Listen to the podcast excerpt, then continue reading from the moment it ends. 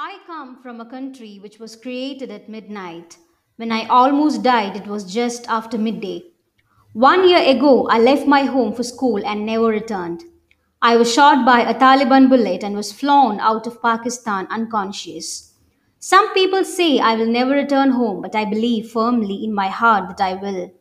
To be torn from the country that you love is not something to wish on anyone.